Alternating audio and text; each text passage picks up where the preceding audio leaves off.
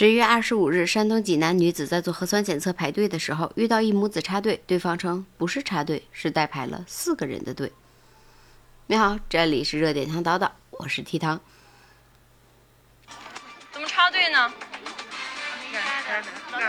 但是排了，但是你这样多出来两个人呀，我都排了一个多小时了，在这儿，去后面排队，就这么做家长的，就这么给孩子做榜样的，是吧？对，真好，你这家长真当的真好，去后面排队，不好怎么的？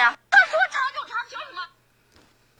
我来念两条这个视频下方的评论，有的说，其实吧，这做法虽然不好，但个人觉得还是可以理解的，而且如果是孩子也没什么问题，多两个人也没多少分钟的事儿。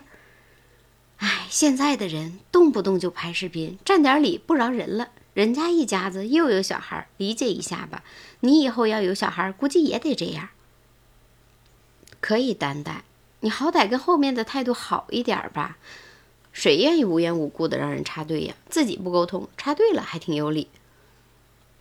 这个小姑娘也太计较了。哎，人跟人的格局就是不一样，太计较了。我们这一大家子人呢，可以一个人排呀。有孩子有老人的，天儿也冷，都可以理解一下吧。如果像大家评论的这个样子，那么是不是我永远不知道我前边到底排了多少人？让我想起前两天我经历的一件事情。前两天天特别冷，我在排队做核酸的时候，然后我前面站了一个七八岁的小男孩，眼瞅着快到我们了。回来，他给他妈打了个电话：“妈妈，快到我了，你们下来吧。”然后我前面就突然间一下子多出来五个人，算上小男孩六个人，有老有少，并且没跟我商量，直接就站到了我前面。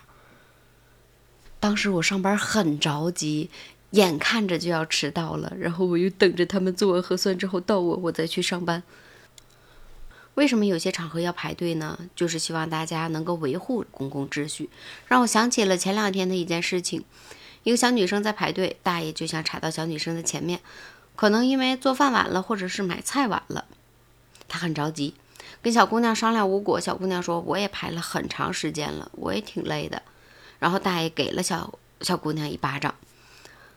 后来小姑娘特别委屈的就排到了队伍后边，但是老大爷可能因为当时。情绪有一些激动，没控制好，就猝死了。回来家属反把小姑娘告了，让小姑娘赔偿八十万。每天因为做核酸，都会因为有人插队发生各种不愉快的事情。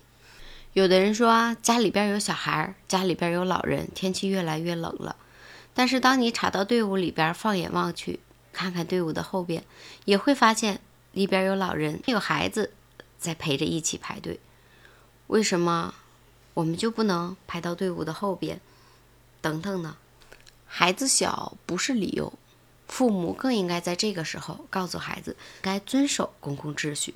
现在幼儿园的小朋友都知道，上学放学背着小书包排着队伍入学，都知道拿着小餐盘排着队伍等着老师发中午的饭，开运动会排着队伍入场，当去超市结账的时候排着队伍等待结账。但是为什么做核酸的时候，小孩子就变得不一样了呢？当觉得孩子上网课，在外边排队冷的时候，可以看看你身边的人，肯定会有孩子拿着手机排着队在上网课。天气越来越冷了，大家出去做核酸的时候就多穿点衣服。如果实在是怕孩子冻着的话呢，也可以自己做完核酸之后再去重新排一下队。帮孩子排一个队伍，到时候给孩子打电话，下楼做核酸吧。妈妈帮你把队排好了。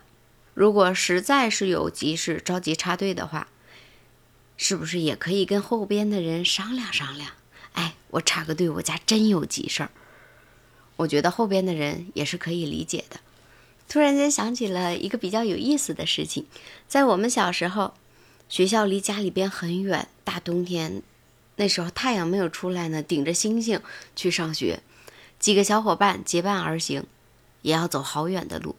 那个时候，怎么父母没有担心孩子上学会不会冷？现在每一个孩子都是家里边的宝贝，孩子可以娇生惯养，但是不可以让别人也陪着你娇生惯养。你说是吗？好了，这里是热点糖叨叨，我是 T 糖，我们明天再见吧，拜拜。